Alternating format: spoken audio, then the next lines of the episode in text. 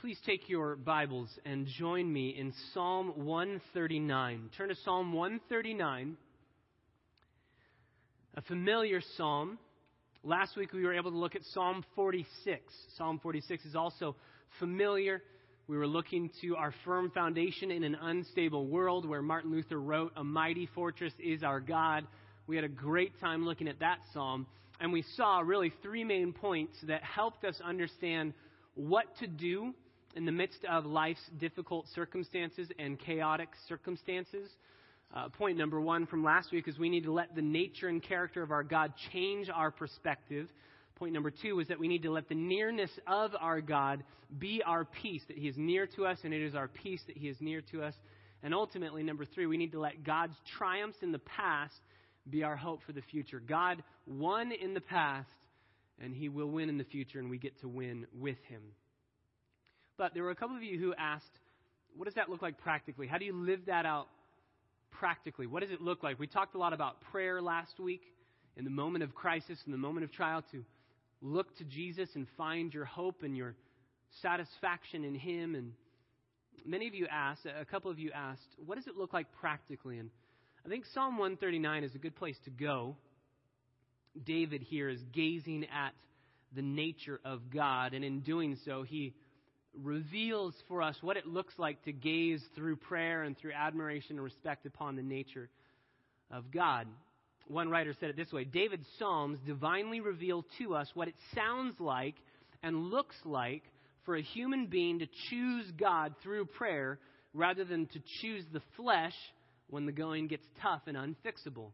Pouring out his heart to God and waiting for God to work upon the broken areas of his life was David's normal approach when he was hiding in a cave from Saul, or when enemies revealed to Saul's uh, to Saul David's whereabouts, or when Absalom, his own son, was trying to dethrone him, David chose candid prayers from his heart. He expressed through the Psalms the full range of his emotions, appealing to God rather than his own devices to secure him and to protect him. In response to very specific life situations that were overwhelming or devouring him, David chose God in prayer. And I believe Psalm 139 demonstrates David choosing God in prayer in the midst of chaotic circumstances. Now, we are familiar with Psalm 139. And those of you who are familiar with it might hear that and say, what difficulties is David going through in Psalm 139? This is the, uh, this is the baby greeting card, right? You knit me in my mother's womb. You form me in the inmost parts. This is a DaySpring greeting card, not a I'm going through difficult trials, help me, God kind of a psalm. And I think, uh, though those DaySpring cards get it right, one passage in Psalm 139 that you will not find on any greeting card is found in verse uh, 20, verse 19. Go to verse 19. 19, 20, 21, 22, there's a stanza that is left out, maybe even from your memorization of this passage. David says, Oh, that you would slay the wicked, O God. Depart from me, therefore, men of bloodshed, for they speak against you wickedly, and your enemies take your name in vain. Do I not hate those who hate you, O Lord? Now you know why it's not on a greeting card.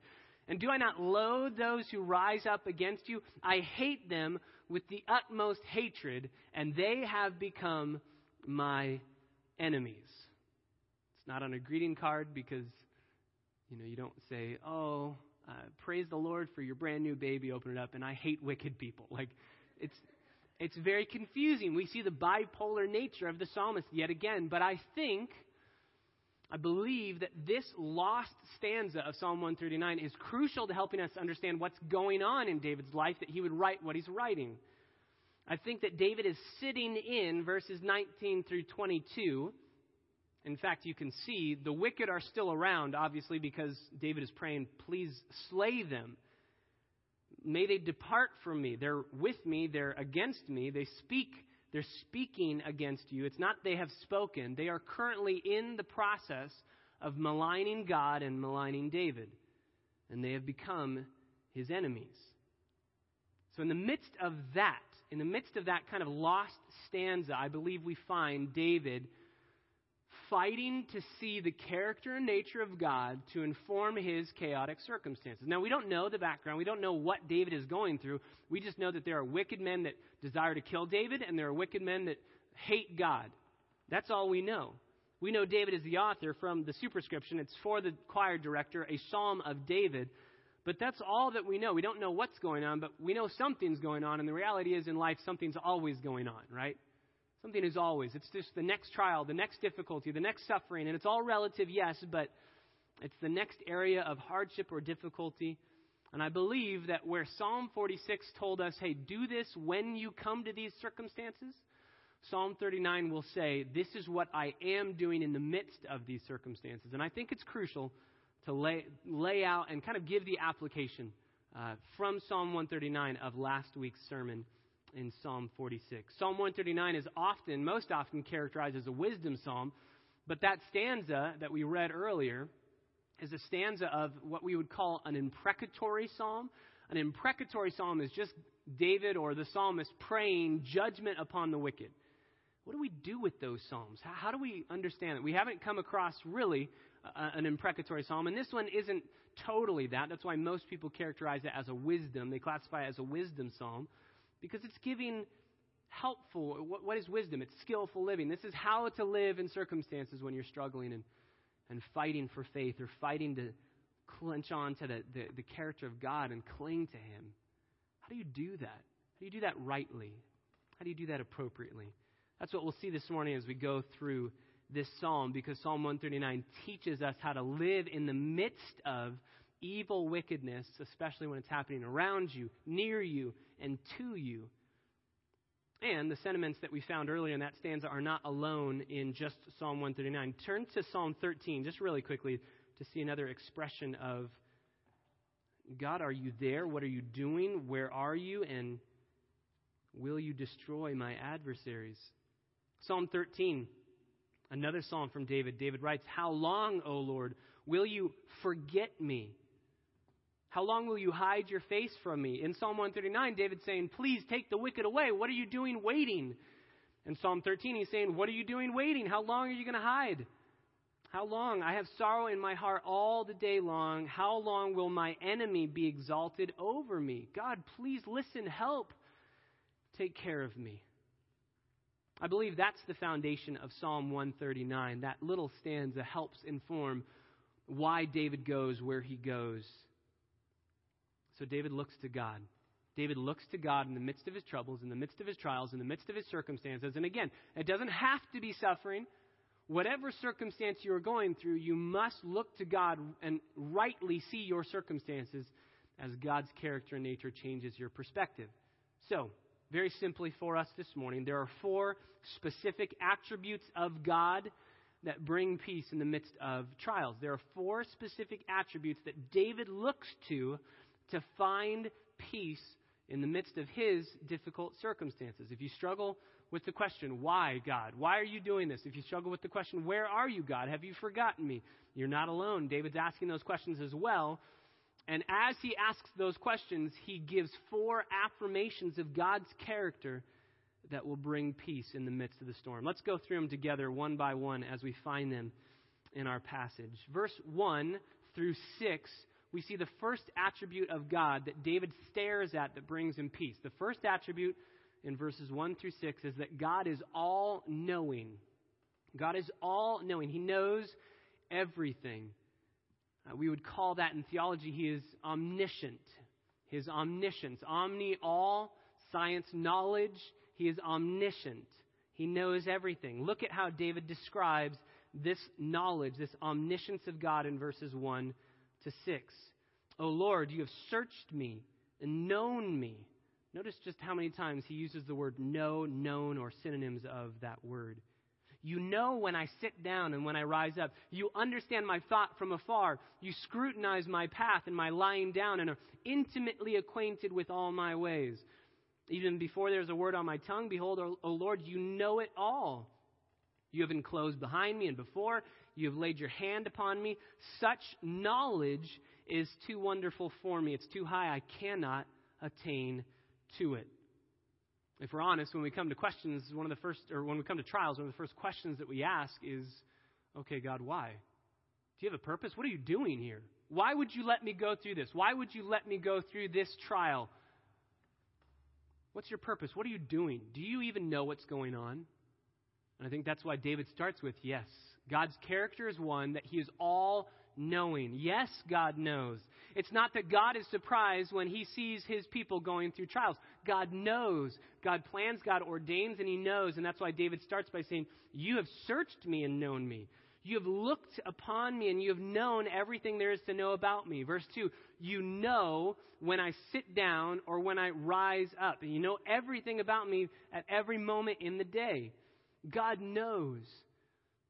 He knows everything. Steve Lawson says it this way How can a God so immense, be so imminent, so close, know you so well? Such is the mind boggling yet soul com- comforting reality about our infinite yet intimate God. He's infinite, He's grand, He's glorious, and yet He's close to you and He knows. Richard Sibbes says it this way How shall finite people comprehend the infinite? We shall apprehend Him, but we shall never comprehend Him. God knows us we can never fully know Him. God knows us fully, intimately. That word for knowledge is not just intellectual knowledge, He just doesn't know things about you. You remember that word knowledge is used uh, in the early setting of uh, Genesis. Adam knew his wife Eve. It's used to refer to sexual relations, intimate relations in marriage. And it's used that way because it's not just head knowledge, it's a deep, abiding, lasting intimate knowledge that one person has for another. God knows you and me that way. God knows us that way. And David tries to find every which way he can to describe this kind of knowledge. He says, You have searched me, which is investigated or examined. You know everything there is to know about me. He takes time to know who we are and what we're doing. And then he says, verse 2, You, and you can't see this in your English Bibles. My, my Bible says, You know when I sit down.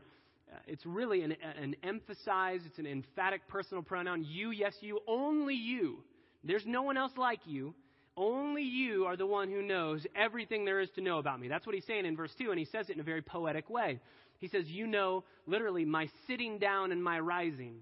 Every time I am alive, he knows where you are sitting right now. He knows that these seats are empty, and he knows those seats are filled, and he knows why you sat where you sat. He doesn't just know where you are, he knows why you're sitting where you're sitting. Maybe you don't want to get spit on this morning, so you decided, I'm not in the splash zone this morning. I'm going back. Maybe that's why this whole row is empty in the front. Keith and Joan are the adventurous ones over here. He knows everything. There is no moment when we aren't either up or down. That's the whole point of verse 2. You know, sitting down or rising up, you know everything. You understand my thought from afar. You are so far away, and yet you still know every thought that I am thinking. Verse 3, you scrutinize, uh, literally, you winnow, you sift out my thoughts. You can discern good thoughts, bad thoughts, righteous thoughts, wicked thoughts. You know everything there is to know, and you can winnow out, you can dis- discern between the wheat and the chaff in my, in my thoughts. And you scrutinize, you winnow out my path. Literally, it's my journeying, my going forth, and my lying down. David's trying to find every way that he can to say, God knows everything. You are intimately acquainted with all my ways. That's the definition of knowing. Intimately acquaint, acquainted. It's a synonym. Even before there's a word, he's going to get specific here. He's going to try and give an example. God knows everything he's been saying. But now he says, verse 4, here's an example of his knowledge. Even before there is a word on my tongue, behold, O Lord, you know it all. He knows every word that we are going to speak even before we speak it. He knows every thought that we have and every word we're going to speak before we speak it. And that's not just you, that's not just David, that's every single human on the planet. So, what are we at? Over 7 billion people in the world now? He knows the thoughts of over 7 billion people in the world at this moment, and he knows every single word they're about to say or thinking of saying at the exact same moment. God knows everything. Behold, O Lord, you know it. Verse 5 You have enclosed behind me and before And that's just a, an idea of protected me. You are surrounding me. You know what's coming up, and you're going to protect me. You know what came behind, and you're going to guard me. You know, you protect me. You lay your hand upon me. That's not in a bad way, that's in a good way. You're with me, and you know me, and you guide me, and you protect me. And all of this leads to verse 6. Such knowledge is too wonderful for me. It's too high. I cannot attain it. Not only can I never know as much as God knows, but I can never fully understand what God understands or how He knows everything He knows. Chrysostom, an early church leader, said this way What he is saying is this I thank you, God, that I have a master whom I cannot comprehend. What he is speaking of here is God's omniscience. And he is showing that this is the very thing that he does not understand, namely, how God can know everything. Another author says it this way Why would someone speak of Yahweh's knowing everything about them?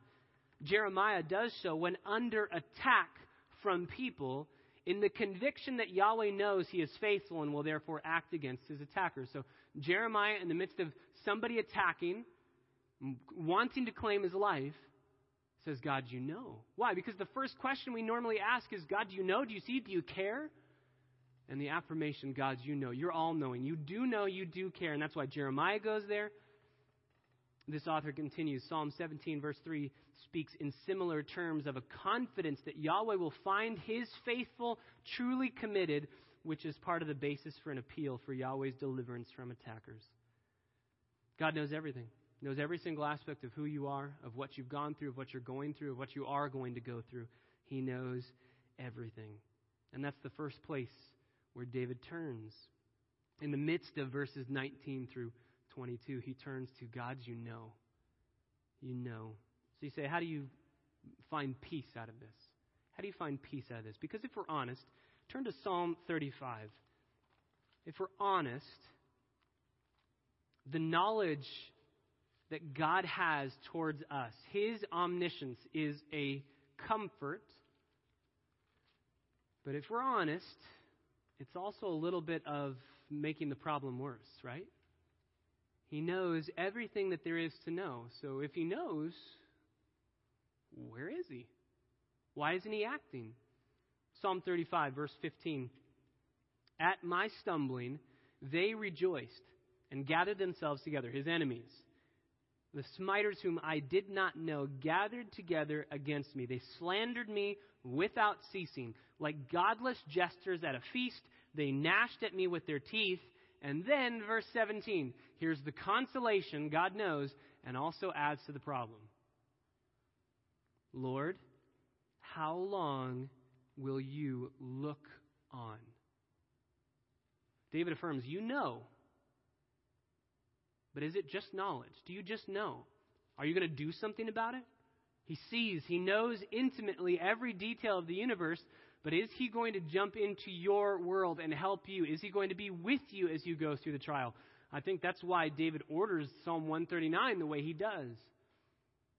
God knows so much. Just an example of all of the things he knows uh, given to us in Psalm 139. But does he know about what I'm going through specifically? Does he care? I think when we go through trials, the first question is Do you know? Do you know what's happening? Second question that David asks a lot is Where are you? Where are you? How long, O Lord, will you forget me? You look on, but you're not here. Where are you? And that's why point number two, David looks in verses 7 through 12 at God being all present. Not only is God all knowing or omniscient. Number two, the second characteristic, the character quality of our God that brings peace is that He is all present. He is present everywhere, otherwise known in theology as omnipresent. All omnipresent here. Yes, He knows. He's all knowing. And yes, He's with you. He hasn't forgotten you, He hasn't abandoned you. He's with you. Verse 7 Where can I go from your spirit? Where can I flee from your presence? I can't. If I ascend, I love, check out the poetry here in verse 8. If I ascend to heaven, north, you are there. If I make my bed in Sheol, whether that's death or hell, it's down south. Behold, you are there. If I take the wings of the dawn, where does the sun rise? In the east. And if I dwell in the remotest part of the sea, that's the Mediterranean Sea for David, which he's in Jerusalem, and the Mediterranean Sea is to the west. So David's saying, You are north, south, east, west. You are everywhere. I can't get away from you. if I had been writing this, I would have just said it that way. I would have just said, God, you are north, south, east, west. And that's why we're all happy I didn't write the Psalms. That'd be the worst poems ever written.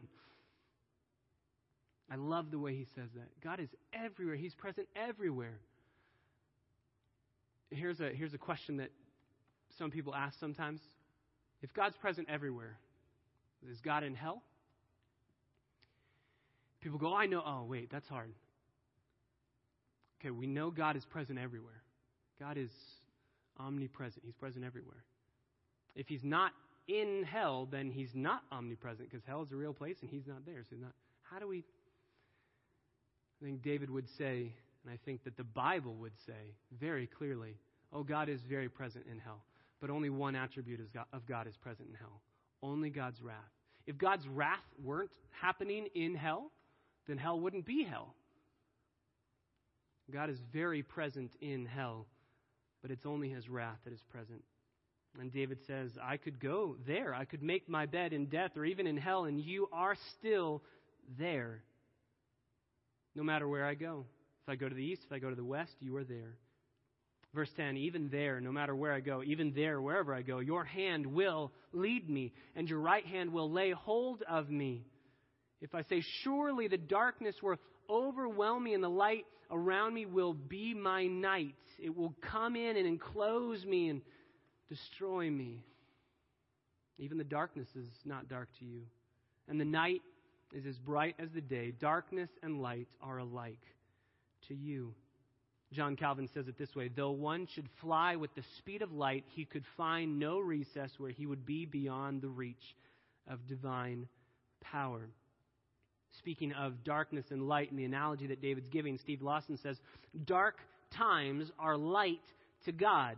David's in the midst of a dark time, but he says, Even the dark times that I'm going through are light to you. God is present in them, knowing perfectly all that is transpiring and what his eternal purposes are. So even in the midst of the dark circumstances, God sees it as light because he knows what's going to come from them. You meant it for evil, but God meant it for what? Good. Dark is light to you. Even the darkness of the trials, as it's hiding you and enshrouding you, you cannot be hidden from God. So, in the midst of pain and suffering, we ask, God, do you know what's going on? Do you see this? Yes, God is all knowing, God is omniscient. Okay, you, you see, but you're seeing from afar. Where'd you go? Have you forsaken me? No. He's omnipresent. He's here with you, He's in your midst. Turn to Job really quickly. If you go to Job, chapter 23 you'll see this is what Job is wrestling through as well. In the midst of his trials and circumstances, here is the struggle present in Job's heart and mind. Job 23, verse 1. Job replied, He is longing for God here, and he says, Even today my complaint is rebellion. His hand is heavy despite my groaning. So he's here, but his hand is heavy. Oh, that I knew where I might find him. I know his hand is on me, but he feels far away. I want to find him. I want to be near him, and I want him to be near to me, that I might come to his seat, that I might sit with him and reason with him. Verse 4 I would present my case before him and fill my mouth with arguments. I would learn the words which he would answer and perceive what he would say to me. Would he contend with me by the greatness of his power? No, surely he would pay attention to me. There the upright would reason with him, and I would be delivered forever from my judge. And then he says this I, I wish I could be with him. But, verse 8, behold, I go forward, but he's not there. It feels like he's gone. I go backward, but I cannot perceive him. When he acts on the left, I cannot behold him. He turns on the right, I cannot see him. But, though it feels that way, what does Job say? He knows the way I take. When he tries me, I shall come forth as gold. He knows it. He feels far away, but he knows he's there. He's with me, and he's trying me. He's taking me in his hand and trying me. And when he has finished the trials, I will be proven to be gold. Habakkuk says the exact same thing on, on your discussion questions. I just have you read the whole book for uh, your devotions. Don't worry, it's only three chapters long and they go by very quickly. But that's what Habakkuk starts with. Where are you, God? You left us. Do you know? Do you care? Do you see? Where'd you go? And then the last verses of the last chapter. Habakkuk makes a switch and says, God, all we have is you. Instead of where'd you go, it's all we have is you. Everything else has gone away, but you haven't gone anywhere. And because you are still here with me, I can find peace and rest. That's where David goes as well. You're everywhere. You are everywhere at all times. You know everything, you're everywhere. Number three, verses 13 through 18. God is all powerful. That'd kind of be the next question we'd ask, right? Okay, God, do you see? Do you know? Okay, you see and you know. Yes, you are all knowing. Okay, where are you? Where'd you go? Are you here? Did you forsake me? No, God is with you. He is omnipresent. He is here in your midst. Okay, then if He's here and He knows, then He must just be completely powerless to do anything about my circumstances. No. Third affirmation that brings peace God is not powerless. God can jump in at a moment's notice and change everything. He knows, He sees, He's there, and He is all powerful. We would say in theology is omnipotent, omni, all, and potent, strong, all powerful. He's also sovereign. You could kind of put that in the same heading. He's powerful, he's sovereign, he's in control. And the example that David uses in verses 13 through 16, or through 18 really, are just beautiful of the power and precision that God wields. Verse 13 For you formed my inward parts. You formed all of the, the kidneys, all the, the, the uh, in, internal organs. You formed everything. You wove me together like a tapestry in my mother's womb.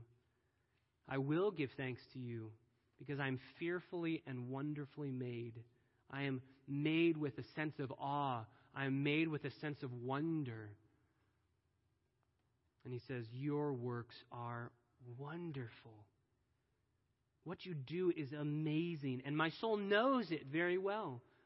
My frame was not hidden from you when I was made in secret and skillfully wrought in the depths of the earth. Your eyes have seen my unformed substance, and in your book were, were all written the days that were ordained for me when as yet there was not even one of them.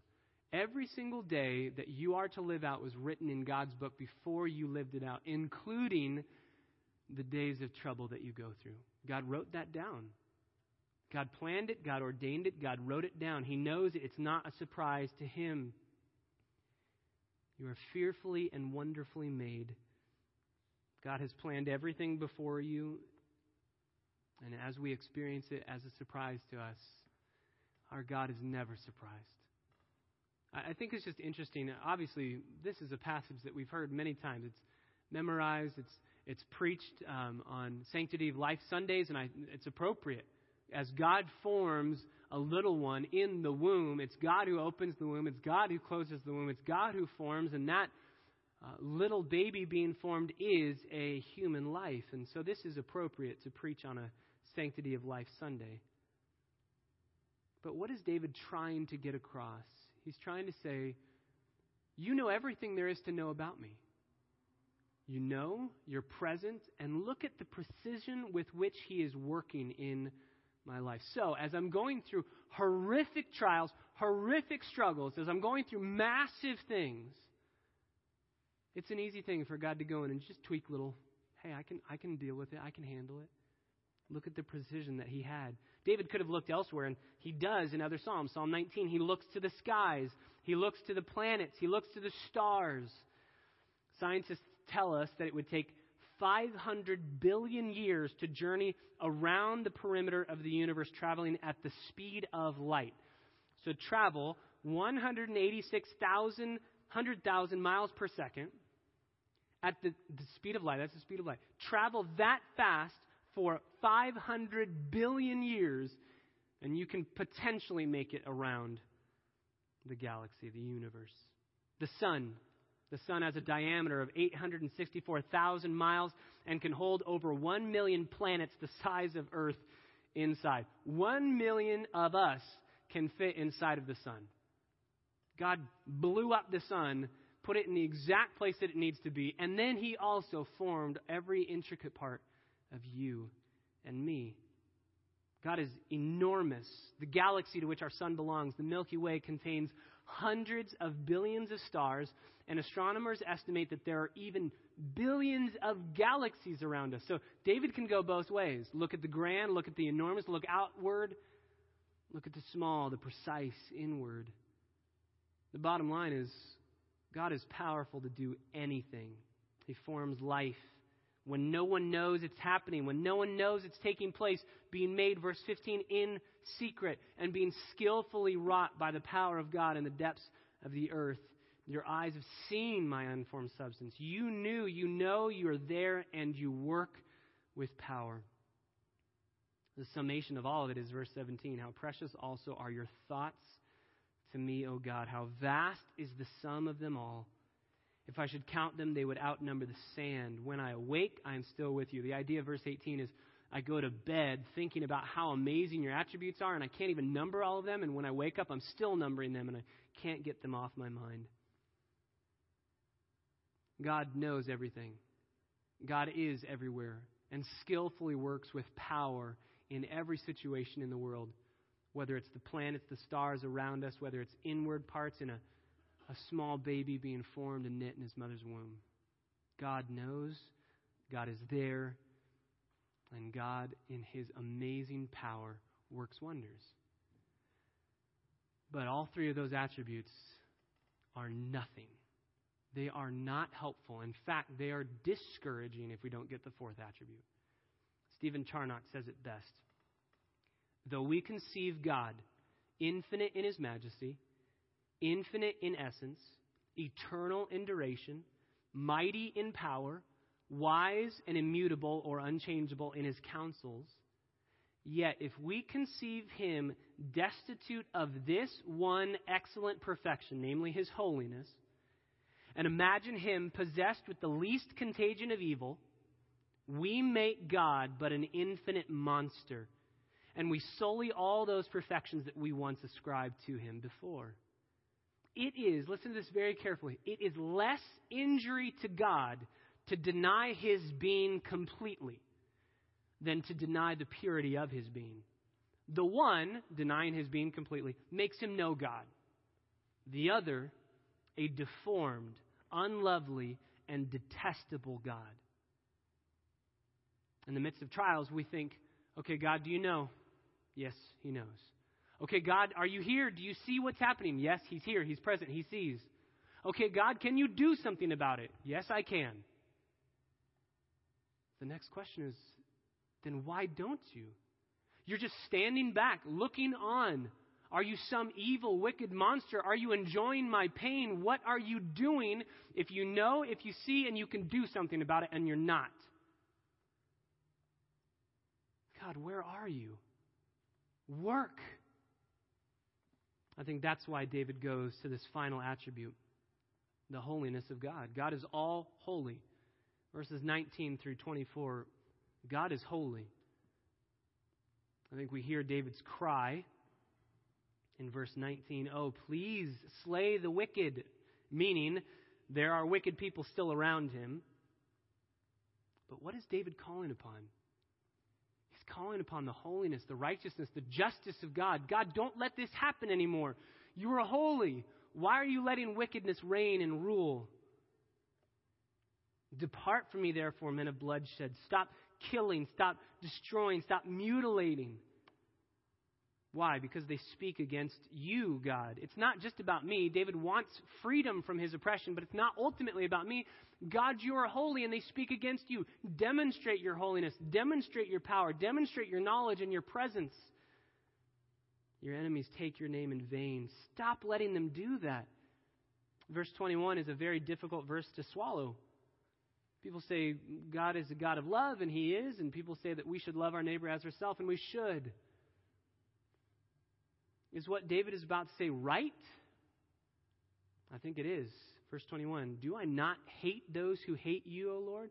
He's asking God to be on his side because of this statement. He's not sinning in this statement. He's saying, God, I hate evil. I hate those who hate you. That's why I'm asking you to work for me. So he's pleading with God on the basis of his own righteousness. So I don't think this verse is wrong. I don't think it's sinful. He ramps it up. End of verse 21. Do I not loathe those who rise up against you? And then a final statement I hate them with the utmost hatred. They have become my enemies. How do we deal with this? How do we deal with this? Is it loving to hate? Can a, can a person love and hate at the same time? How do we deal with this? First of all, we have to say that true love has within it hate. It has to. If you genuinely love something, you must hate whatever would be attacking it. You have to.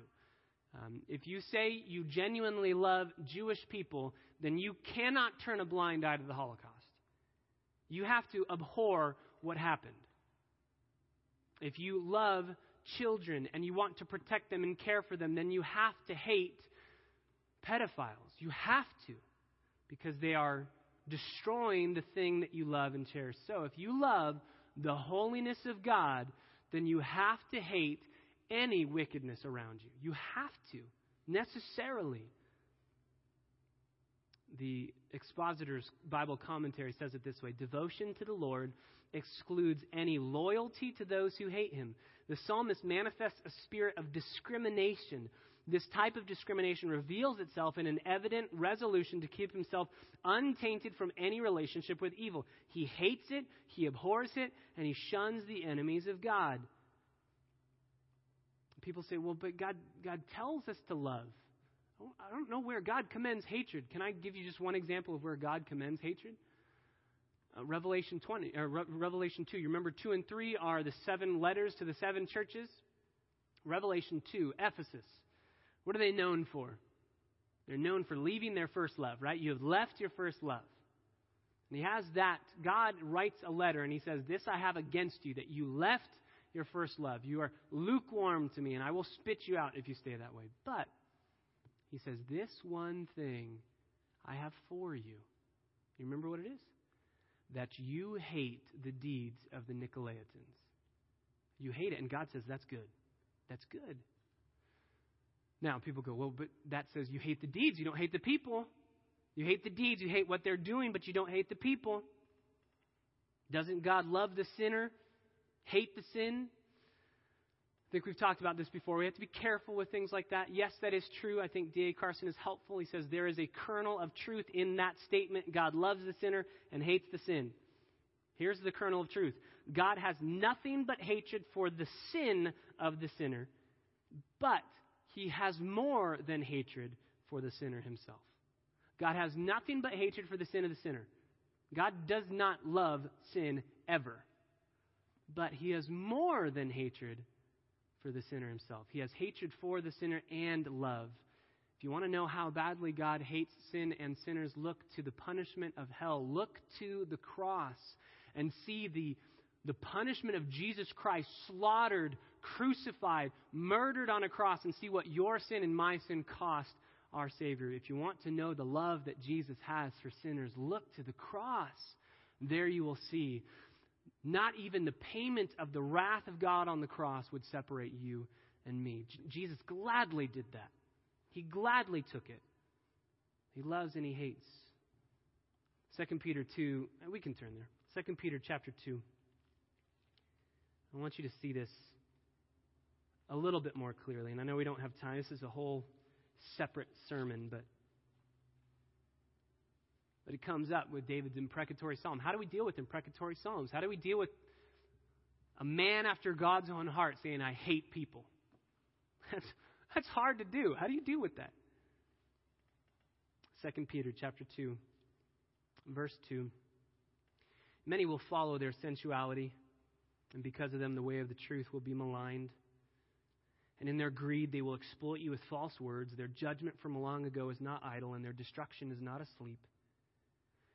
For if God did not spare angels when they sinned, but cast them into hell and committed them to pits of darkness reserved for judgment, and did not spare the ancient world, but preserved Noah, a preacher of righteousness, with seven others when he brought a flood upon the world of the ungodly. And if he condemned the cities of Sodom and Gomorrah to destruction by reducing them to ashes, having made them an example to those who would live ungodly lives thereafter. And if he rescued righteous Lot, oppressed by the sensual conduct of unprincipled men, for by what he saw and heard that righteous man, while living among them, felt his righteous soul tormented day after day by their lawless deeds, then the Lord knows how to res- rescue the godly from temptation and how to keep the unrighteous under punishment for the day of judgment, and especially those who indulge the flesh in its corrupt desires and despise authority. We don't normally think of Lot as an example to follow. And yet, God gives us Lot as an example to follow. And what is the example in Lot's heart that is given to us as a virtuous thing? It's in verse 8 being tormented day after day by wickedness. Tormented inside, struggling, hating. The reality is, if, if you do not hate evil and wickedness around you, my question is do you genuinely love the holiness of God? Now, we love and we care for and we pray for and we pursue the enemies of the gospel with love. We do. They don't need to nullify each other. But if you can just turn a blind eye to the wickedness going on, if you don't feel tormented inside because of the wickedness going on in your heart, my question is do you have genuine love for the holiness of God? One pastor says it this way A man who does not know how to be angry does not know how to be good. A man that does not know how to be shaken at his heart's core with indignation over evil things is either a fungus or a wicked man.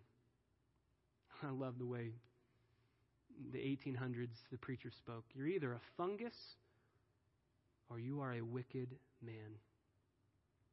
Now, back in Psalm 139, David's speaking up against the enemies. He says, I hate them. Obviously, he loves them. He desires that God would save them, and we should be praying the same thing. But here, there's an emphasis on hatred against the wickedness and what's happening. And here's where I just want to insert one comment. When you deal, maybe you're not in a season where you're looking, going, why won't this wickedness stop around me?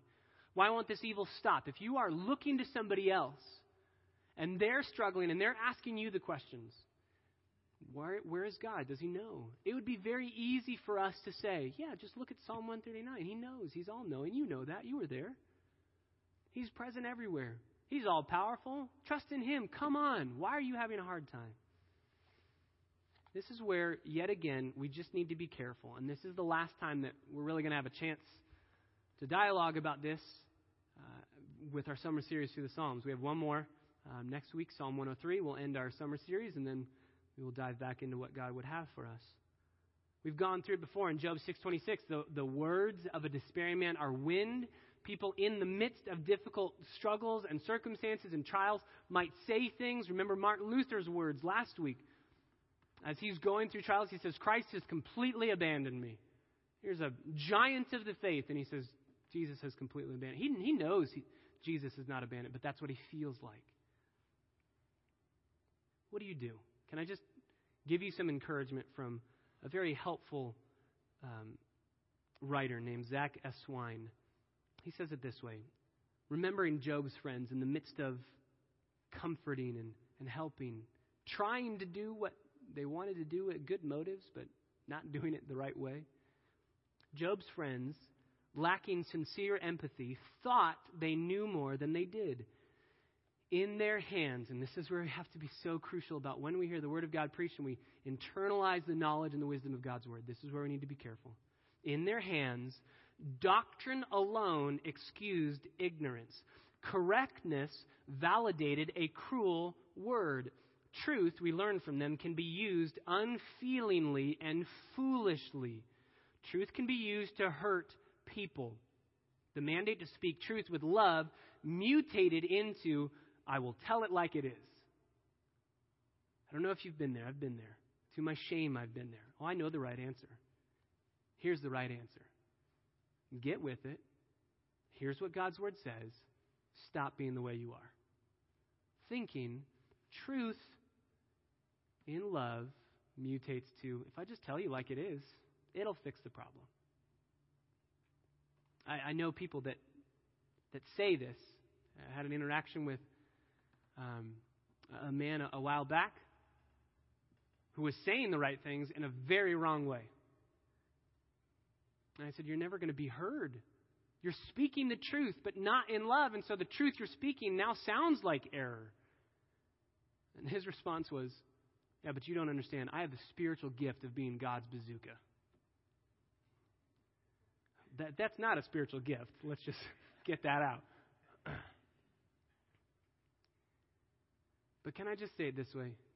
If you speak the truth in love, and it's truth in a very difficult setting, you don't have to bring more offense to it. I have spoken the truth with people who need to hear it as I'm weeping with them and pleading with them. And there's not an ounce of malicious or just having, like, I hate you and get this out and what's wrong with you. And they still hear it offensively because I'm speaking the truth. And I think that I'm speaking the truth in love. I need to take it before the Lord and ask Him and search my heart. But I think I'm speaking the truth in love. But the truth, when spoken in love, if it is true, it might offend. You don't need to bring that offense to it. Don't needlessly say, I want to offend. Continuing on in this quote, Job is thereby not only faced with all that ails him, now he must also deal, I love how he says this, with all the daily texts emails, letters, and phone calls of those trying to fix him in God's name. If you've been there before, oh, just get with it. Text, just do this. Just And here's the response that the author gives. What if waiting in our seats means that we have to welcome feelings that we do not want for a purpose that is not ours so that we most what we most need can come from the only one who can truly give it? What if we just wait? What if we just wait? What if we hear the words of a despairing man that our wind just go by and we love and we take care of? And yes, we speak truth in love. I just love how he says that. What if waiting in our seats and not doing anything means that we have to welcome feelings that we do not want for a purpose that is not ours so that what we most need can come from the only one who can truly give it?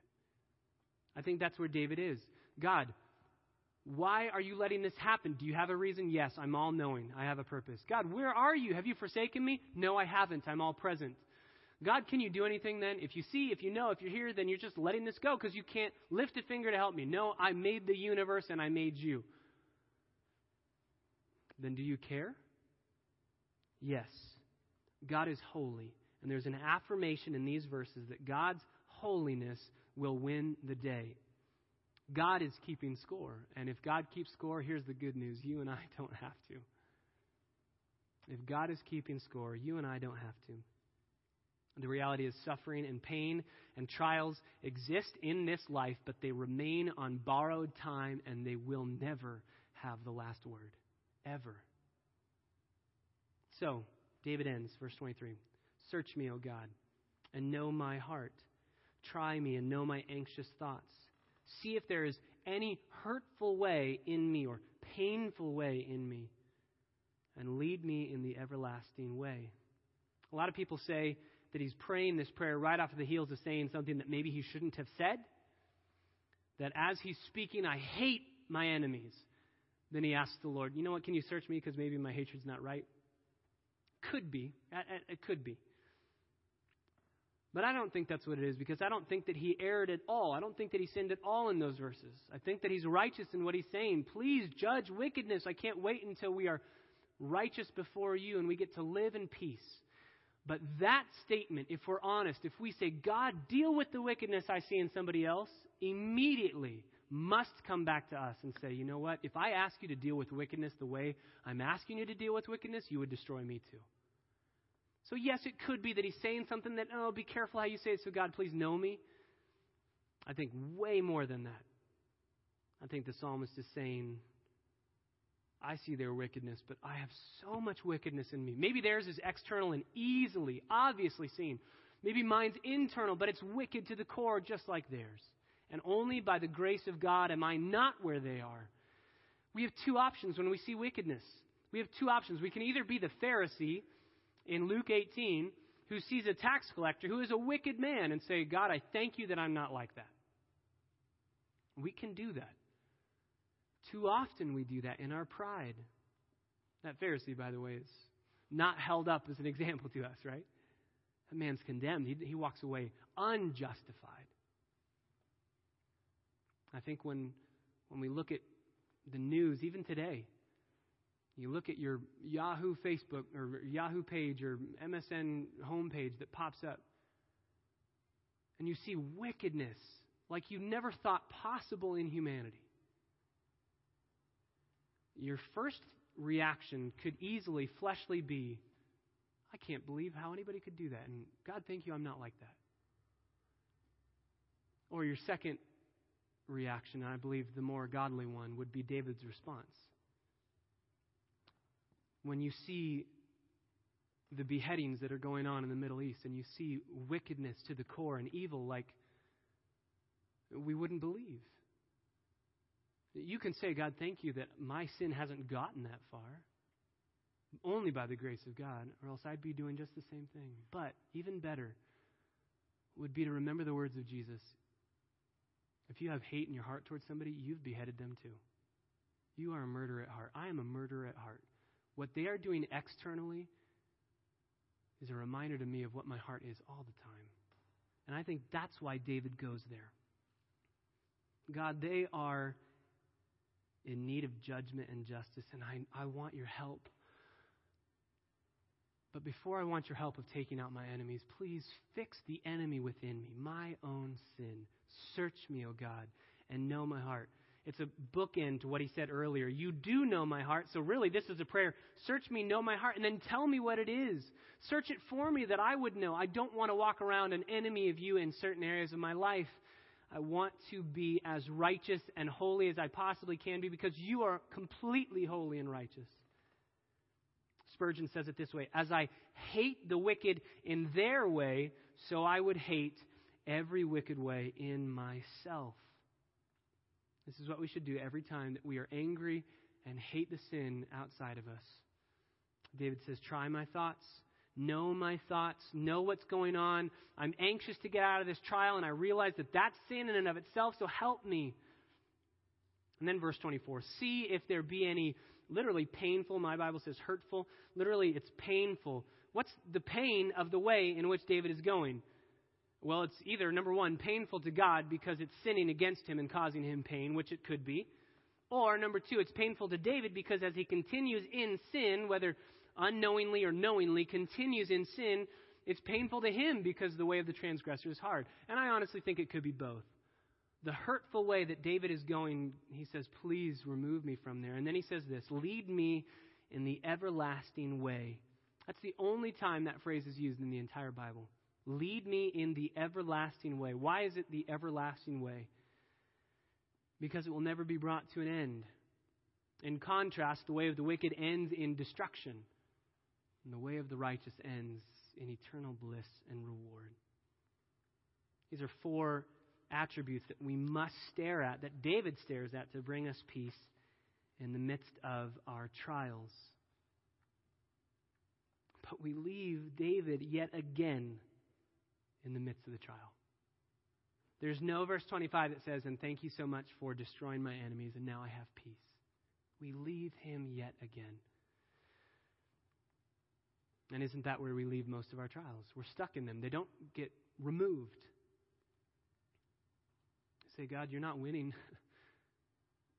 this is still happening. Where are you? Can I just encourage you with these truths? Jesus doesn't see victory in this world the same way that I wish he would. Victory for me would be righting all of the wrong things.